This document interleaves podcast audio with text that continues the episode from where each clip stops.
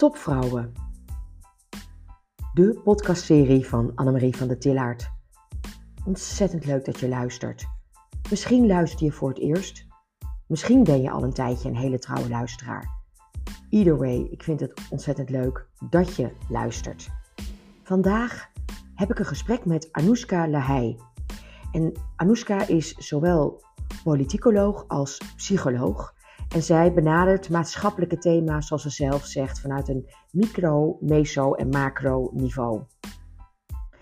Um, Anoushka is uh, bekend als uh, dagvoorzitter en is de laatste uh, periode ook weer heel actief als psycholoog. Voor haar zijn kernwoorden um, confronteren en verbinden en dan vooral het samenspel daarin. Of het nou gaat om haar dagvoorzitterschap of uh, in haar rol als uh, psycholoog. Het mooie is dat ze een heel persoonlijk verhaal met ons deelt. En um, ik ben uiteraard uh, benieuwd wat je ervan vindt. Dus laat het vooral weten en geniet hier van het gesprek met topvrouw Anoushka Lahey.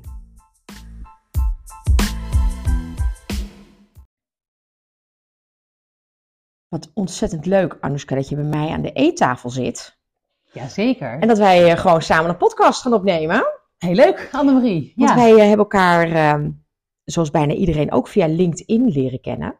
En hadden een uh, heel erg leuk gesprek. Het is alweer even geleden, volgens mij. Begin dit jaar spraken we elkaar. Ja. ja. En uh, dat was gelijk een leuke klik. En ehm, toen heb ik jou uitgenodigd om samen eens een gesprek op te nemen. En uh, nu zit jij hier bij mij in de huiskamer en uh, uh, zou je jezelf allereerst eens willen voorstellen? Ja, nou, mijn naam is Anoushka Lahey en ik, ik zeg altijd van huis uit ben ik politicoloog en, en, psycholoog. En ik leid gesprekken op drie niveaus, zeg ik altijd. Micro als psycholoog, dat doe ik één op één met mensen. Meso met teams. En macro doe ik dat echt als gespreksleider op het, het grotere podium. Mm-hmm. En dan leid ik eigenlijk de gesprekken altijd met een maatschappelijk thema.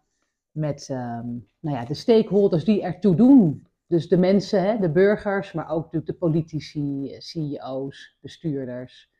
Dus dat is even in een nutshell zo wat ik doe. Nou, dan zul je nu, want het is vandaag namelijk weer verkiezingendag, een drukke tijd hebben. Ja, of valt dat, dat mee? Nee, dat of valt dat mee. tegen? Ja, dat valt wat, nou ja, mee of tegen. Ja, ja dus net wat je er, welke... Precies, nee, want dat vragen wel meer mensen. Van, oh, dan zou je wel heel veel debatten hebben nu. Ja. Maar je ziet eigenlijk wel, hè, dat zeker voor de provinciale uh, verkiezingen, hè, dat die debatten eigenlijk alleen nog maar plaatsvinden op televisie en op de radio. Mm -hmm. Het is sowieso heel moeilijk om uh, politieke partijen eigenlijk nog uh, voor een debat uit te nodigen. En ze komen ook alleen als er publiek is. Hè? Ze zoeken altijd een podium. Ja, zichtbaarheid. Dus, zichtbaarheid. En je ziet ook wel een beetje dat za zalen vullen zaaltjes vullen met publiek, wat echt dus nog naar zo'n politiek debat komt, dat is gewoon niet meer zo groot. Dus er komen gewoon geen mensen. Dus of je moet het echt organiseren hè, vanuit de NPO hè, of vanuit RTL, uh, vanuit de radio. Want dan weten politici ook dat er publiek is. Maar ze komen eigenlijk niet meer echt opdagen voor het uh, lokale buurthuis. En was dat in het verleden anders? Nou ja, ik denk wel dat, dat misschien, maar dat, dat weet ik niet eigenlijk zeker, maar misschien dat wel het, het engagement van de mensen misschien nog wel groter was. Oké. Okay. Sowieso zie je natuurlijk na corona dat, dat het weer voor mensen weer even zoeken en wennen is. Hè? Hoe ze weer zich in die publieke ruimte moeten begeven. Dat zie je ook wel. Um, dus ja, dat, ik zou dat niet weten of het echt anders was voor of na uh, corona ten aanzien van echt die politieke belangstelling. Maar je ziet natuurlijk wel dat politieke partijen nog wel hun eigen uh, congressen hebben, hun eigen bijeenkomsten hebben. Dus dat zie je wel. Maar echt dat politieke debat, ik heb in het verleden veel ook voor het COC gedaan. Um, ook tijdens de landelijke Tweede Kamerverkiezing. Um, ja, kijk, COC is natuurlijk een hele grote achterban die dan ook wel komt. Hè? Want zij willen gewoon weten hoe staan al die politieke partijen erin. Ja. punten die voor ons van belang zijn. Maar zo'n meer generiek debat, ja, je hebt publiek nodig. Maar als je dan zou zeggen, hè, nu in verkiezingstijd, jij als uh, politicoloog, die graag het gesprek op uh, micro, meso of macroniveau voert, dan zou dit natuurlijk voor jou onder normale omstandigheden natuurlijk uh, booming business moeten zijn. Dus waar, Hoe ziet het er dan voor jou uit, normaal? Ja, ik weet niet of ik echt Buiten politicoloog verkiezings- ben. Politicoloog, ik zou ook wel meer zeggen nog psycholoog. Oké. Dus ik, ik weet niet of, of echt het politieke debat nu echt mijn core business eh, is. Oké, wat zou je dan als jouw core beschrijven? Nou ja, natuurlijk mijn, mijn eigen eh, praktijk als psycholoog, hè? Mhm. Dus, dus dat stuk. En daarnaast ook echt het, het leiden van het gesprek. En dat kan soms natuurlijk een, een debat zijn, maar ik denk dat veel mensen.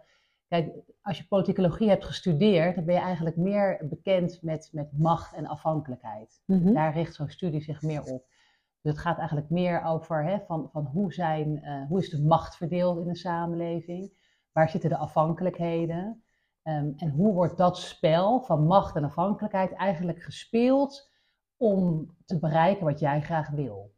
Dan heb je het over belangen, heb je het over actoren. Dus dat samenspel eigenlijk, dat is veel meer wat, wat, de, wat de politicoloog bestudeert.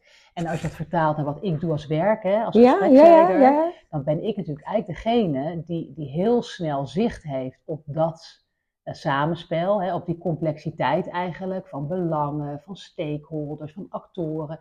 Ja, iedereen wil iets, maar je kunt het eigenlijk alleen met elkaar realiseren. En daar heb je het goede gesprek voor nodig. Dus je hebt op een of andere manier iemand nodig die in staat is om dat gesprek in goede banen te leiden. En soms kan het dan even schuren, hè? want dan, dan daag je mensen ook uit om kleur te bekennen. Dan ook voor de veiligheid van de groep. Hè? Mensen willen dan gewoon weten, ja, waar sta jij dan voor waar sta jij dan voor? En uiteindelijk, afhankelijk natuurlijk van de opdracht, probeer je um, met elkaar die rode draad te vinden. Of probeer je ook te kijken van, maar waar hè, stemmen we in overeen? Waar komen we niet uit? Waarin wil je je echt dusdanig profileren dat je je eigen pad kiest? Nou, en dat is denk ik, hè, zeker in mijn rol als gespreksleider, denk ik hetgene wat ik heel goed kan. Het grappige is, we waren net even aan het voorbespreken, hè, hier al uh, aan deze keukentafel. En toen hadden we het even over het woord verbinden, maar dat kwam nu wel even mee op uh, toen je dit verhaal net vertelde. Ik kan me voorstellen dat je ook wel enorm moet verbinden, zeg maar, Ja. aan tafel om, Ja. uh, om het gesprek te krijgen. Ja, ik zeg altijd, ik, ik werk eigenlijk vanuit drie, eh, drie elementen. En dat zeg ik altijd, ik, ik activeer. Ik Ja, breng heel veel energie. Ik zet Mhm. mensen in beweging. Ik zet eh, het publiek in beweging. Ik zet mijn, mijn debaters in beweging, mijn sprekers. Dus activeren is een, een belangrijk element. Eh, daarnaast zeg ik altijd, ik confronteer. ja, Dus confronteren wil ook zeggen, het moet wel echt ergens over gaan. Dus ik zoek ook wel de randjes op. Of ik daag je ook wel uit van wat zeg je nu eigenlijk? Of wat bedoel je nu eigenlijk? Of waar komt dat vandaan? Hè? Wat jij dan zo graag wil. Dus die confrontatie, dat is ook belangrijk om dingen helder te krijgen. Om dingen zichtbaar te krijgen, om dingen in beeld te krijgen. En dan is mijn derde element verbinden. Dus activeren, confronteren en verbinden. Omdat je uiteindelijk ook met elkaar weer verder op pad moet. En dat verbinden, dat doe ik dan hè, op, op, op zo, zo, in zo'n groter debat. Maar dat doe ik ook als ik werk als psycholoog. Werk ik eigenlijk vanuit hetzelfde drieluik. zijn het dan jouw kernwaarden? Ja, ik denk wel dat het, dat het wel drie, drie woorden zijn die heel erg passen ook bij wie ik ben als mens. Mhm. Ik zeg altijd wel, ik ben ook wel een beetje, ook in mijn werk als psycholoog, een beetje de, de no-nonsense eh, heb- hè, de aanpak. Dus ik ben heel empathisch en begripvol. En ik kom zelf ook uit een heel ehm, dynamisch gezin. Dus ik ben veel gewend, laat ik het zo zeggen. Ik ben Mhm. niet zo snel onder de indruk hè, als mensen heftige of complexe eh, verledens hebben. Maar ik zoek ook wel dan samen met jou naar waar je naartoe wil. En ook probeer ik dan ook wel de dingen aan te kijken die misschien al heel lang een beetje onder het stof zijn gewaaid. Dus daarin zit eigenlijk ook dat drieluik. Ja, En iets minder denk ik activeren, alhoewel iedereen die mij ontmoet wel zal beamen dat er een bepaalde energie is. en waarom zeg je dan iets minder dat activeren? Wat? Nou, omdat ik wel vind in mijn rol als, als, eh, als psycholoog-coach, je, zit, zit het ook wel heel erg bij, bij de, de mens zelf. Dus ik probeer wel iets meer het tempo te volgen van waar jij op dat moment je bevindt. Mhm, Hè, voor zo'n zaal ben je ook een beetje de, de, de manner hè, van het publiek. Absoluut. En ben je ook wel degene die heel erg voorgaat in een Mhm. beweging. Hè? Dus stel je voor, ik wil interactie of ik wil dat mensen ook hun eigen vragen op tafel leggen. Dan moet je vaak daar ook in voorgaan. Hè? Dus dan, dan is het ook goed dat jij ook soms de, de, de onnozele vraag stelt. Hè? Of dat jij ook laat zien in jouw gedrag dat eh, alles eh, gezegd en, en, eh, en, en bevraagd mag worden. Dus dan moet je daar echt in voorgaan. En als, als coach, psycholoog, ehm, ga je, probeer je wat meer rapport te maken met je cliënt. Dus dan probeer je eigenlijk wat meer aan te sluiten bij daar waar hij of zij is. En daar moet je natuurlijk ook voor kunnen gaan. En als je niet zelf daar bent geweest, dan is het heel lastig om jou, jouw cliënt te begeleiden op dat pad. Mhm. Maar probeer je wel iets, iets meer af te stemmen op de energie van de ander.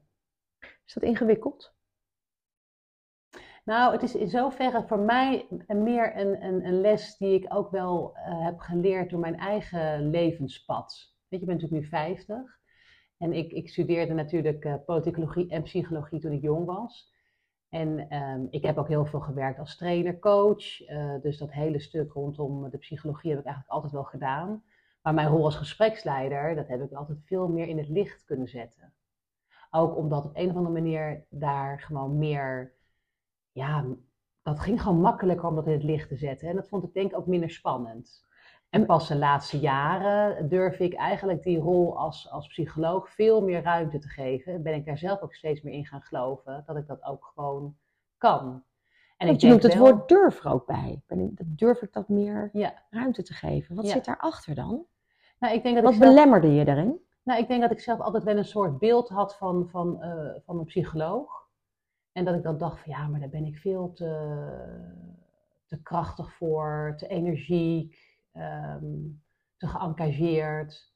Dus ik was denk ik altijd heel erg bang dat dat op een of andere manier mij disqualificeerde. Aha. En hoe kwam je dan aan dat beeld dat dat niet zou kunnen passen bij een psycholoog? Ja, ik had op een of andere manier een beeld. Ik denk, ik denk dat Is dat twee- zelf gecreëerd of is dat, is dat wat je verteld is vroeger? Nou, ik denk tweeledig. Ik denk, ik denk sowieso heb ik, heb ik best wel een, een, een verleden ehm, waarin ik getracht heb mensen uit mijn eigen familie eh, te redden, om het zo te zeggen. Mhm. Wat, wat niet is gelukt. Dus ik denk deep down dat er een soort eh, falen eh, in heeft gezeten. Zo van ja, maar wie denk je dat je bent? Hè? Ehm, als, je niet eens, het is, als het je niet eens is gelukt hè, om een dierbare echt eh, te redden, hoe, hoe in hemelsnaam denk jij dan dat je die titel verdient? Dus dat is, ja, dat is natuurlijk. En daar heb je natuurlijk ook best wel hè, veel, heb ik best wel heel veel werk in verricht. Dat ik me ook realiseer van ja, maar dat is ook nooit aan mij geweest. hè. Nee, het is denk ik bijna ondoenlijk om dat te verwachten dat je als iemand die zo dichtbij, en waarschijnlijk was je ook nog veel jonger, hè, eh, überhaupt kans van slagen had om, om daarin succesvol mensen te redden. Ja, maar ergens heb je dus eerst een weg af te leggen, waardoor je, waardoor je bij je ware potentie komt. Weet je, dus kijk, ik heb natuurlijk altijd al vanaf jongs af aan die, die fascinatie gehad voor de menselijke geest en ehm, ja, wat mensen beweegt om bepaalde stappen te zetten en bepaalde stappen niet. En dat heb ik dus enerzijds natuurlijk bestudeerd vanuit het individu hè, als psycholoog, maar ook natuurlijk als politicoloog veel meer op dat grotere macro-terrein. Ja. Maar ik merk wel dat nu, hè, we hadden het net ook nog over leeftijd, hè, nu ik zelf eh, 50 ben geworden. Nog een keer 50. Nog een keer die 50. en, de, en de afgelopen jaren natuurlijk een soort terugblik wat ik allemaal eh, heb gedaan om, om nu te zijn waar ik ben. Dat ik wel steeds meer in, in ergens steeds meer durf te geloven in mijn eigen eh, potentie ook. En weer gebruik je het woord durf te geloven. Ja, Ja. ja. Dus ik, ik lijk een hele dappere en hele moedige vrouw. Ja, Maar ik vind heel veel dingen eigenlijk ook heel spannend. ja, dat blijkt. Want wat is er voor nodig om het woord durven eraf te halen? Nou ja, ik denk dat je ergens, ik denk dat ik wel altijd iemand ben geweest die, die ook wel heel erg op zoek is gegaan naar, naar die erkenning. Hè. Ik denk dat dat ook wel een heel erg menselijke behoefte is. Zeker. Maar als gespreksleider heb ik natuurlijk ontzettend veel ehm, bevestiging gekregen. Hè. Ik bedoel, 15, ik sta al 15 jaar lang op het podium, grote opdrachten, ehm, nou ja, met, met de, de, de, alle bewindspersonen van dien, de grote CEO's. Ik doe het in het Nederlands, in het Engels. Eh, dus daarin krijg je elke keer de opdracht en je krijgt ook elke keer de bevestiging dat het goed is gegaan. Ja. Terwijl als je natuurlijk veel meer gaat werken in het klein, Mhm. hè, wat ik natuurlijk nu eh, steeds meer eh, aan het doen ben, Ja. eh, één op één, is het eigenlijk veel spannender. En het risico dat je daar misschien iets, ehm, dat het daar misschien niet goed gaat, is veel groter. En die angst, hè, want van één op één werken, nou ja, daar, daar komt een stuk van mijn eigen verleden bij, hè, waarin ik het dus niet, niet heb kunnen, recht heb kunnen trekken. Hè, Mhm. Ik bedoel, Niet heb kunnen oplossen. die heb kunnen oplossen Mhm. tot, met de dood tot gevolg. Daar zit natuurlijk een enorme angst. En die angst heeft eigenlijk voor een heel groot deel ook mij in de weg gezeten. Ja. Om toch in, in die ware potentie van mezelf te mogen stappen. En heeft waarschijnlijk ook wel voor een heel groot deel jouw keuzes eh, bepaald. Ook dat je dus uiteindelijk voor het grote podium ging. Hè? Ja, want daar kan ik ook dus heel erg verbinden. Hè? Het is Ja. ook een enorm verlangen en een hele grote behoefte van mij om dingen bij Alleen is het elkaar niet te jouw verantwoordelijkheid om ervoor te zorgen dat iemand aan het einde van het gesprek ook weer levend van tafel afstand. Nee, en, en, en de kwesties gaan wel over leven en dood, hè? Want heel Maar veel het is toch heel anders. thema's. Ja, gaan echt, en dat is, daar zit ook mijn geëngageerdheid. Maar het is toch uiteindelijk minder spannend. Ja. En één op één met mensen werken vraagt gewoon een groot. Ja, voor mij was dat gewoon een veel grotere stap. En toch heb je die stap weer gezet. Ja, Ja, want toen ik jou namelijk sprak, gaf je dat namelijk ook aan. Van ja, ik, ik ben daar nog niet zo heel erg actief mee. Hè, en eh, ik, ik, ik, ik, ben er nog niet zo heel erg mee naar buiten getreden. Ja. Maar ik ben echt wel weer eh, heel erg ook op die één op één route eh, als psycholoog. zeker. En mezelf ja. ook weer echt Ja. aan het neerzetten. Ja, want Wat dat- maakt dat- het dat, je dan toch die stap hebt durven zetten? Om even, ik zou eigenlijk kunnen zeggen dat je hem gezet hebt. Ja. ja, nou voor mij is dat ook vooral. Ik, ik deed het eigenlijk al, hè? Ik bedoel, ik ben nu 50, dus ik. Dus ik Nog een keer. Nog een keer. Ik doe het al, al, al, al meer dan, eh, dan 30 jaar, bij wijze van, hè, dat ik trainer-coach ben. Mhm. Ehm, in loondienst en later ook via mijn eigen bedrijf. Maar ik heb inderdaad eigenlijk pas sinds nu een klein jaar, ik heb ook een eigen bedrijf rondom opgestart, in Ja. beeld. Ja. Ehm, voor persoonlijke ontwikkeling en publieke impact. Eh, dus dat is ook, ehm, nou ja, we hebben het nu ook echt een etalage gegeven. Of ik heb eigenlijk deze kwaliteit van mezelf ook echt een podium gegeven. Ik heb Ja. het letterlijk in beeld gebracht. Zo heet ook eh, Ja. de praktijk in beeld. Dus ik heb eigenlijk dat stuk van mezelf, wat ik altijd wel heb gedaan, maar altijd een beetje spannend vond om me daar zo op te profileren, heb ik nu echt in beeld gezet. Dus dat is natuurlijk een enorme, ja, bijna zou ik kunnen zeggen overwinning, maar zo zou ik het niet willen zeggen. En Maar- wat maakte dan dat je daarvoor hebt gekozen? Dat je op een dag wakker werd en dacht, ja, deze kwaliteit wil ik ook in de etalage zetten. Ja. Nou ja, het is niet, dit is niet op een dag, want het gaat ook een enorm traject aan vooraf. Uiteraard, maar er moet een moment geweest zijn dat je dacht, ja, nu ga ik ook door ook. Ja, ja. Maar ik denk wel dat het e- echt wel iets is van de laatste jaren. Dat ik wel heel erg op zoek ben geweest naar mijn eigen, naar mijn eigen pad. Mhm. En ook wel een soort, soort loopbaancheck. Hè? Zo van, nou, ik ben 15 jaar lang nu ehm, een hele succesvolle gespreksleider. Ik denk dat ik alle debatten, congressen hè, tot aan 10.000 man eh, heb geleid. Weet je? Dus ik in de wereld van gespreksleiding, dat ik dat echt wel, ehm, dat ik daar best wel naam in heb opgebouwd. En dan ga ik het ook wel nadenken van, oké, wat, wat wordt de volgende stap? Weet je, Ja. wat, wat ga ik de komende 15 jaar doen? Mhm. En dit wat ik doe, vind ik ook echt heel leuk. Dus dat wil ik ook zeker bij blijven doen. Maar ik ben natuurlijk ook nog eh, psycholoog. Ja. En daar deed ik ook al het een en ander eh, in en altijd al gedaan. Maar ik denk, ja, als ik dat nou echt meer in het licht wil gaan zetten, dan moet ik een beetje uit mijn schulp gaan, gaan, eh, gaan treden. Weet je, dan moet ik zelf ook echt, echt daarvoor durven gaan staan. En dat ik dat ook gewoon naar buiten breng, in de vorm van een, van, een, eh, van een site, in de vorm van echt een, een tweede bedrijf ernaast. Ehm, dus dat, ja, dat is de, de, de stap geweest. Nou, dat vond ik echt doodeng, Annemarie. Het is, is echt bizar, hè? Nou, ik vind het, ik, ik, ik, ik vind het zo leuk hoe kwetsbaar je je ook opstelt in ons gesprek. Want inderdaad, toen ik jou, zeg maar, de eerste kwartier, de, de allereerste keer sprak, zie ik een en al stoer. Hè? En, en, eh, en, en, en het is juist zo mooi ook dat je dit ook laat zien. Ja. Ja, ja, dus voor mij is het echt wel een reis geweest. nou, dat kan ik me voorstellen. Ja. ja. Echt een reis, en van ik op een gegeven moment ook, weet je wel, dingen van mezelf heb moeten ontdekken. Ik heb ook wel echt meer, meer, ehm, meer body aan mezelf moeten geven. Zat Dus daar een, zat daar een, bedding, Ja. meer draagkracht eigenlijk aan mezelf, weet je wel. En niet alleen maar dat, dat dienstbare, want ik denk wat ik doe, mijn werk, dat heb ik ook natuurlijk altijd in mijn gezin van herkomst eh, gedaan. Hè? De boel bij elkaar houden en, en, en zorgen dat alles en iedereen eh, aan boord kon blijven op een bepaalde manier. maar dat was ook heel erg de rol die, die toen nodig was. Hè? En, een, en een grote vraag is ook, hè, inmiddels ben je 50, is dat nog steeds dienstbaar? En? Dus soms zit je in een script, zit je ook zelf in een, in een, in een script vast, waar je ook veel veiligheid uithaalt. Hè? Want het is gedrag wat heel erg beloond is, en waar je ook heel succesvol in bent geweest.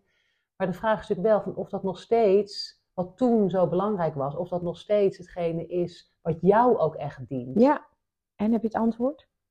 Nou ja, ik, ik denk dus dat, dat, dat er nog een, een ander pad voor mij uh, beschikbaar is. En dat is toch ook wel echt die... Die, die, die psychologiekant. Ja, de ja. psychologiekant.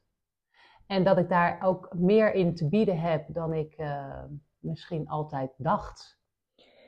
Ik kreeg gisteren, ik was mee van het opzoeken op mijn telefoon. Uh, gisteren had ik een hele mooie, ook een event met allemaal mooie, sterke topvrouwen. En daar kwam voorbij To be comfortable at being uncomfortable. Dat is ook wel iets wat ik bij jou wel heel erg vind passen als ik jouw verhaal zo hoor. Dat je probeert om je toch ook wel hè, af en toe een beetje uit het oncomfortabele weer comfortabel te voelen. Ja. Ja, ergens zit er ook wel iets in van, weet je, je, je, kijk, als je op een gegeven moment natuurlijk ook zo'n traject aangaat hè, van persoonlijke ontwikkeling, dan, dan kom je natuurlijk ook bepaalde dingen tegen. En je voelt gewoon ergens dat er nog iets anders voor jou, uh, hè, dat, dat je je bestemming nog niet hebt, hebt, bereikt in wat je, wat je nu tot nu toe hebt gedaan. Zat daar iets, zat daar iets van een compelling event achter, dat je zo die, die, die levensreis zeg maar bent gaan bewandelen? Zat daar wat achter? Een, een, een, een, een, iets van een, ja, ik noem het een compelling event. Hoe, hoe kan ik dat even zo goed mogelijk eh, vertalen in keurig Nederlands? Zat er een directe aanleiding aan vast? In mijn specifieke geval was het, hè, ik, ik raakte mijn baan kwijt. En moest echt even weer helemaal terug om mezelf, nou ik zeg wel eens hervinden, maar ik heb mezelf niet hervonden, ik heb mezelf gevonden. Hè? Zat daar bij jou iets achter dat maakte dat je die levensreis ging maken? Zo'n directe aanleiding, ja. bedoel je? Ja. Nee.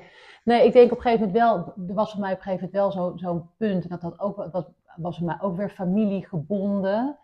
Um, dat ik op een gegeven moment wel merkte dat ik, dat ik uh, in dit geval ging het eigenlijk over mijn zussen, dat ik het ook heel lastig vond om het echt een contact met hun weer te vinden. En me ook op een bepaald moment tot hun te kunnen verhouden en wie ik werkelijk dacht dat ik was, weet je wel. Mm -hmm. En dat ik wel dacht van oké, okay, ik, ik, ik, ik moet wel echt een aantal dingen gaan, gaan, gaan aankijken of misschien ook wel een stukje hulp daarbij gaan zoeken. Uh, omdat ik eigenlijk een beetje op het punt stond van of ik ga heel erg um, verharden ja, dus ik laat, ik laat eigenlijk mijn echte hart niet zien. Um, en dan hou je het contact zeg maar formeel heel erg goed. En het is op, aan de oppervlakte? Ja. Of, um, dat heb ik, dat, nou laat ik eigenlijk zeggen, het waren eigenlijk meer drie keuzes. Of, of, of je doet dat, hè, dus je speelt het spel op een hele formele manier mee. En heel erg de vraag van, voor wie doe je het eigenlijk? Want er is niemand meegebaat. Nee. Of um, Um, of het was op dat moment echt zo van, nou dan stop ik het hele contact. Op een of andere manier kon ik me er echt niet meer toe, toe verhouden. Dus dan, dan verbreek ik dat, omdat het elke keer, het raakte mij elke keer heel veel verdriet. Ja, dat klinkt misschien ook echt heel gek, maar dat, dat was echt zo'n zo'n moment dat ik dacht van, nou ik moet hier wat mee gaan doen, want ik wilde dat ook niet overdragen op een of andere manier aan mijn kinderen. Ja. Dan dacht je, is er nou toch, waarom vind ik dit nou zo lastig? Weet je wel, wat maakt dat ik daar nou elke keer zo door van slag ben? Dus toen ben ik eigenlijk die hele reis ook voor mezelf echt gaan maken. En dan ben je natuurlijk psycholoog, dus je, je gaat het natuurlijk met je hoofd, ga je het allemaal bedenken, hè, van waar het allemaal aan ligt. En, dus de hele theorie kon je op jezelf loslaten? Je kon allemaal op jezelf loslaten. Maar ik heb ook wel gemerkt, wil je dingen verwerken, dan doe je dat niet cognitief. Dan doe je dat niet met je hoofd. Weet je, je kunt er van alles over lezen. Je kunt, je kunt het ook allemaal verklaren. Weet je wel, ik kon heel veel dingen ook gewoon rationeel verklaren. Maar je moet uiteindelijk ergens moet je door, door, door, je moet echt iets verwerken. Ja, moet, ja het, grappig dat we allebei, ja, wij, we duwen het allebei naar beneden. Zo is het. Ja, ja, En dat verwerken, weet je, dan ga je ergens echt naar binnen. En dan, ik denk ook dat dat ook, hè, daar heb je een bepaalde tijd voor nodig. Omdat je, je hebt echt die draagkracht nodig hè, voor jezelf. Dat je weet dat je dat kan containen. Hè, dat je dat kunt, dat je dus niet door het, door het uh, ijs zakt. Hè. Nee. Want, want ook in die hele, in die hele verwerkingsperiode heb je soms ook echt wel het gevoel van je komt verdriet tegen, je komt boosheid tegen. Dat je echt denkt van zo, joh, ik zak echt gewoon eh, in een diepe put. En dat is natuurlijk niet zo, want dat, ja, je komt daar prima uit. Hè? Dus dat is... ehm, Maar dat Maar- weet je niet van tevoren. Nee, dat weet ik niet van tevoren. En als je het natuurlijk met, met ja, de goede begeleiding en als je jezelf ook echt die reis gunt. En ik voelde echt, ik moet hier, dit, hier moet ik echt wat mee doen. Ook als, als moeder van drie kinderen. Want gedragspatronen zijn, kunnen zo ongelooflijk doorgegeven worden. Hè? En ook pijn en verdriet. ehm, en als je het ook niet goed verwerkt, en dat merkte ik ook al bij mezelf, en daar hebben we het volgens mij vorige keer ook al over gehad, en dan kan je het ook zeg maar een beetje op een, op een destructieve manier gaan halen. Ja. En dan word je op een bepaalde manier ehm, een soort, soort eisend. Hè? Zeker mensen die gewend zijn om veel te geven. Want ik zou wel zeggen, ik ben wel echt het gevende kind geweest.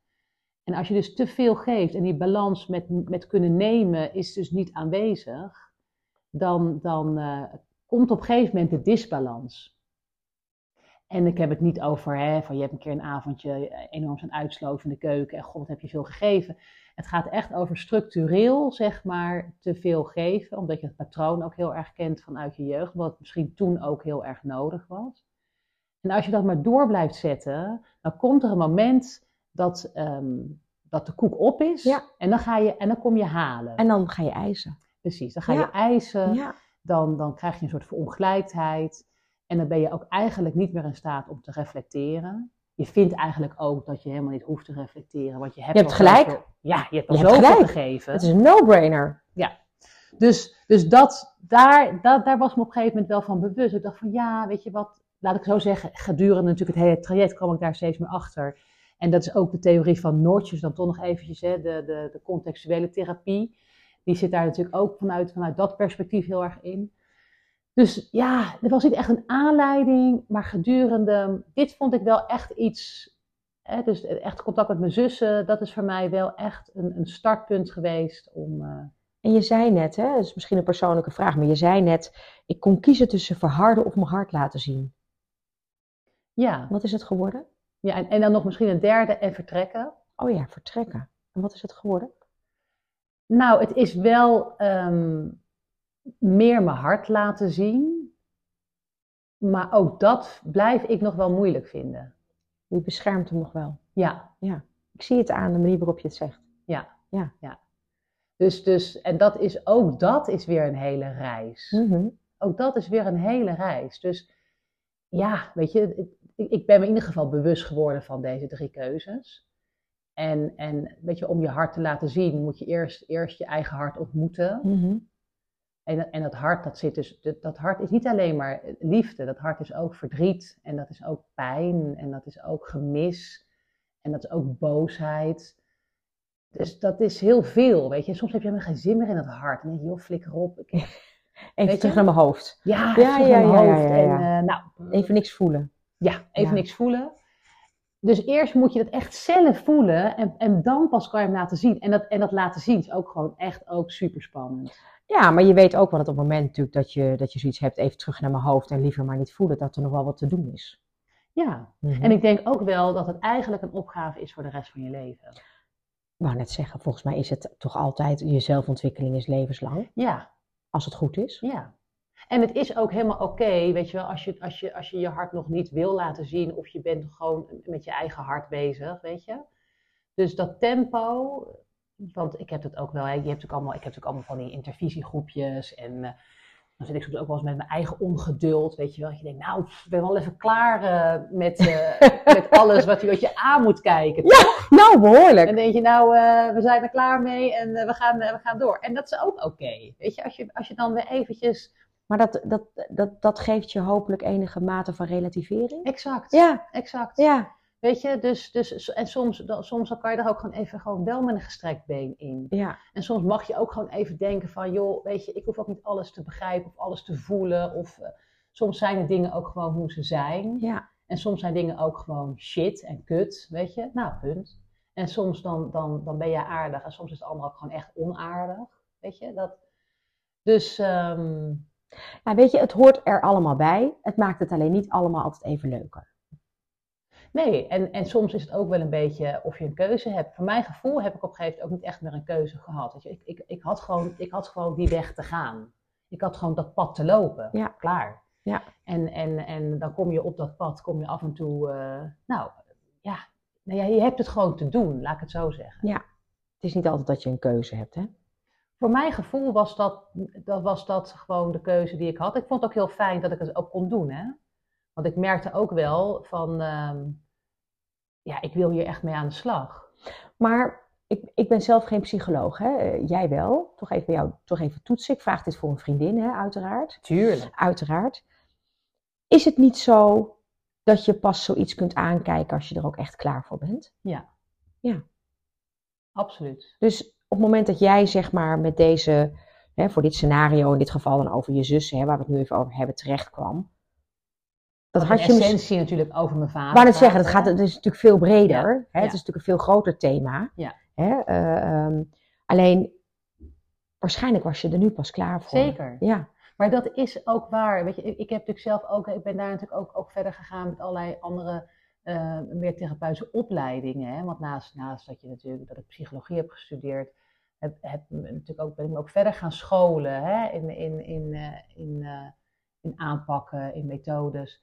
En ik heb natuurlijk ook wel, weet je, wel, sessies gezien dat je, dat je probeert een, een stap te maken met je cliënt. Maar als je cliënt er dan niet is, weet je, dan kan je duwen en trekken wat je wil. Maar dan is het er nog niet. Dus je, je bepaalt ook zelf op een gegeven moment of je het wel of niet kunt dragen. Dat is heel intuïtief. Ja. Dat is heel intuïtief. En sommige mensen die, die zijn misschien al, weet je, als ze 20, 30 zijn, kunnen ze al bepaalde thema's aankijken en, en, en vastpakken. Nou ja, en soms heb je er nog een heel leven voor nodig. ja. En dat bedoel ik ook met dat, met dat ritme waar we helemaal in het begin over hadden, over het activeren. Daar ben ik me dus wel heel bewust van geworden. ja, dat begrijp ik nu ook beter, wat je daarin eh, Ja. net ook eh, aangaf. En dan kun jij als, als, als begeleider, als coach, als psycholoog, kun je wel eh, naast iemand even meelopen en kijken hè, door je vraagstellingen en door je interventies hè, of je iemand al een stapje verder kan helpen. Maar iemand geeft zelf echt aan of hij de draagkracht heeft. Ja. En dat weet je niet rationeel, maar dat, dat, dat, dat zit in jouw eh, lichaam. En hoe werkt dat dan met jouw ongeduld? Ja, ik weet niet of ik echt ongeduld heb. Oké. Ik weet niet of ik echt ongeduld heb. Misschien had ik dat vroeger eh, eh, wel meer. Ik, ik denk dat het eerder een soort enthousiasme is en een soort levenslust. Eagerness? Nou, eagerness, eagerness zou heel erg gaan over, weet je, dat, dat, dat heb ik bereikt daarin. Ik denk dat ik wel in die end wel heel dienstbaar ben. Nou, zo bedoelde ik hem niet hoor. Ik bedoelde het meer eager om iemand een stap verder te helpen. eh, hè, dus een, een bepaalde eagerness daarin. Dus Ja. bedoelde het niet zozeer in iets bereiken. Nee. Nou, ik denk wel, dan, als je dat dan eagerness zou noemen, kijk, het feit dat ik natuurlijk toch ehm, ehm, hè, ook in beeld heb opgezet, eh, als, als eh, tweede bedrijf er ook, ook naast. Ehm, ik ga nu ook als psycholoog werken voor een andere organisatie. Maakt natuurlijk wel dat ik er echt wel wat mee wil. En dat ik ook wel het gevoel heb dat er heel veel behoefte aan is. Nou, dat En is dan- zeker. En dan heb ik het dus niet over een, een, een regulier traject bij een, een, een, een GGZ-instelling, waar je behandeld wordt voor je, voor je angst of voor je pleinvrees of voor je. ehm, hè, dus echt dat je echt een diagnose hebt hè, van, nou, dit is er met jou aan de hand. Ik bedoel Mhm. dat veel meer ook jouw, jouw reis, jouw persoonlijke reis die je te maken hebt in het leven, waar je soms ook gewoon, gewoon even ondersteuning bij nodig hebt. Of waarvan je denkt van ja, waar komt dit gedrag nou vandaan? Weet je, waarom loop ik hier elke keer tegenaan? Of waarom maakt dit me gewoon zo verdrietig of zo boos Of of, kwetsbaar. kwetsbaar? ja. En vaak is, is boos, geïrriteerd, dat zijn vaak emoties die we makkelijker toelaten. Hè?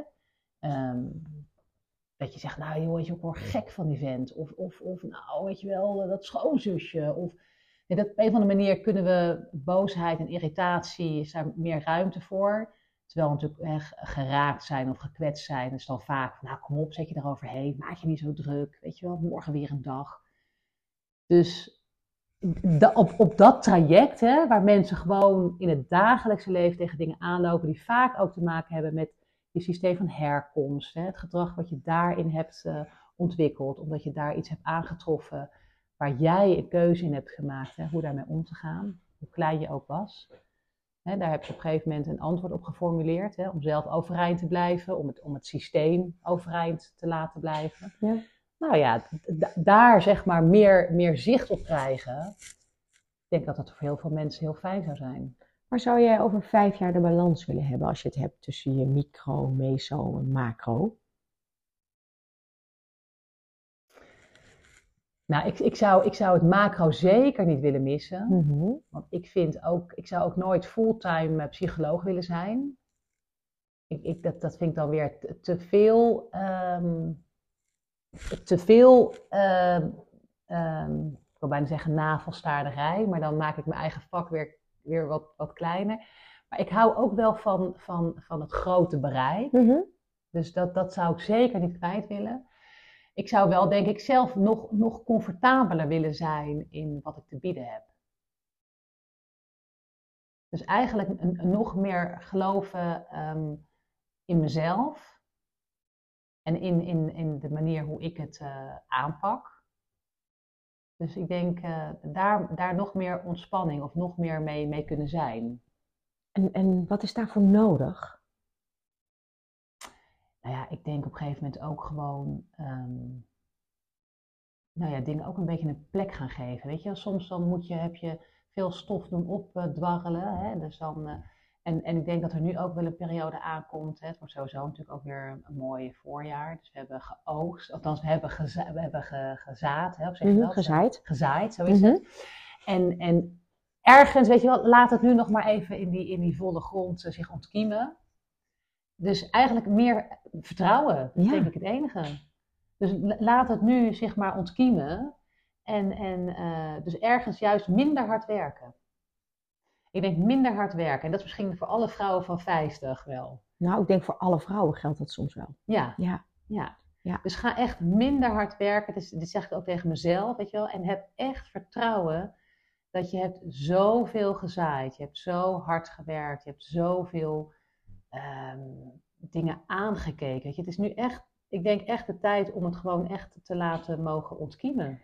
Ik hoop dat je dit vooral ook heel erg tegen jezelf hebt gezegd. Ja, Want dit laatste is namelijk precies het antwoord wat je jezelf eigenlijk moet geven als je over vijf jaar gewoon hier volledig in wil staan met vertrouwen. zo is het. Hè? En, en, en niet nog meer cursussen, dingen erbij. Gewoon doen. Precies, precies. Ja. Maar Ja. nu lijk ik bijna een motivational. eh, Nee, nee ja, maar misschien Ja. is dat wel een beetje wat ons dan in die zin eh, verbindt. Hè? Ja. Zo van, dat je, dat je, en dat je dat ook eigenlijk hè, vooral voor jezelf mag doen. En dus ook voor jezelf mag voorleven. Ja, En dan wellicht ook eh, de inspiratie kunt zijn voor anderen. absoluut. Ja, wat je zei, het minder hard werken. Ik, ik vraag altijd aan, aan mijn vrouwen, hè? jij noemt het cliënten, ik noem ze mijn vrouwen, noem ik, vraag ik altijd, wat is je motto? En één had opgeschreven, eh, ik wil graag naar eh, work hard, play hard. En toen zei ik gelijk, mogen we ervan maken, work smart, play harder. En daar kon ze zich ook wel in vinden. En ik denk dat ik dat ook misschien wel ook jou zou toewensen. Weet je, work smart, hè? maar nog veel meer genieten. Zo is het. Ja. Ja, ja. En, en, en dat je daar inderdaad ook, hè, dat je daar, eh, dat je dat je zelf ergens ook gunt. Ja. En ik denk dat we wel als vrouwen eh, altijd in het standje aanstaan. Hè, eh, toch nog eventjes dit lezen, of misschien toch nog even een cursus daar. Of, eh, terwijl, jeetje joh, we weten allemaal al zoveel. Ja. En laat het nu maar gewoon eens, eens, ehm, eens ontwortelen. Ook deze zeg ik met een spiegel bijna voor je ogen. Ja. Ja. Ja. Ik kan zo hem terugluisteren, podcast. Zeker. Laatste eh, vraag. ja. Vind je jezelf een topvrouw? Ja, dat is wel grappig, want dat vind ik ook, heb ik ook altijd. Misschien hebben daar meer vrouwen moeite mee. Ja, maar ik vraag het nu aan jou, Ja. niet aan je vriendin. Nee, dan denk ik een topvrouw. Nou, misschien moet ik gewoon zeggen ja. Nee, ik wilde misschien niet horen. Oké. Ja. Nou nee, dat is niet waar. Je moet zeggen wat je zelf wil. Ja. Ja. ehm, nou, dan misschien zeg ik gewoon ja. Goed. Ja, topvrouw. Absoluut. Dank je. Jij dankjewel. Heb je alles kunnen zeggen wat je wilde delen? Dat denk ik. Ja, we hadden nog wel uren door kunnen Dat praten denk volgens ik. mij. Precies. Kom gewoon nog een keertje terug. Ja, Superleuk. Ja. Dank je. dankjewel.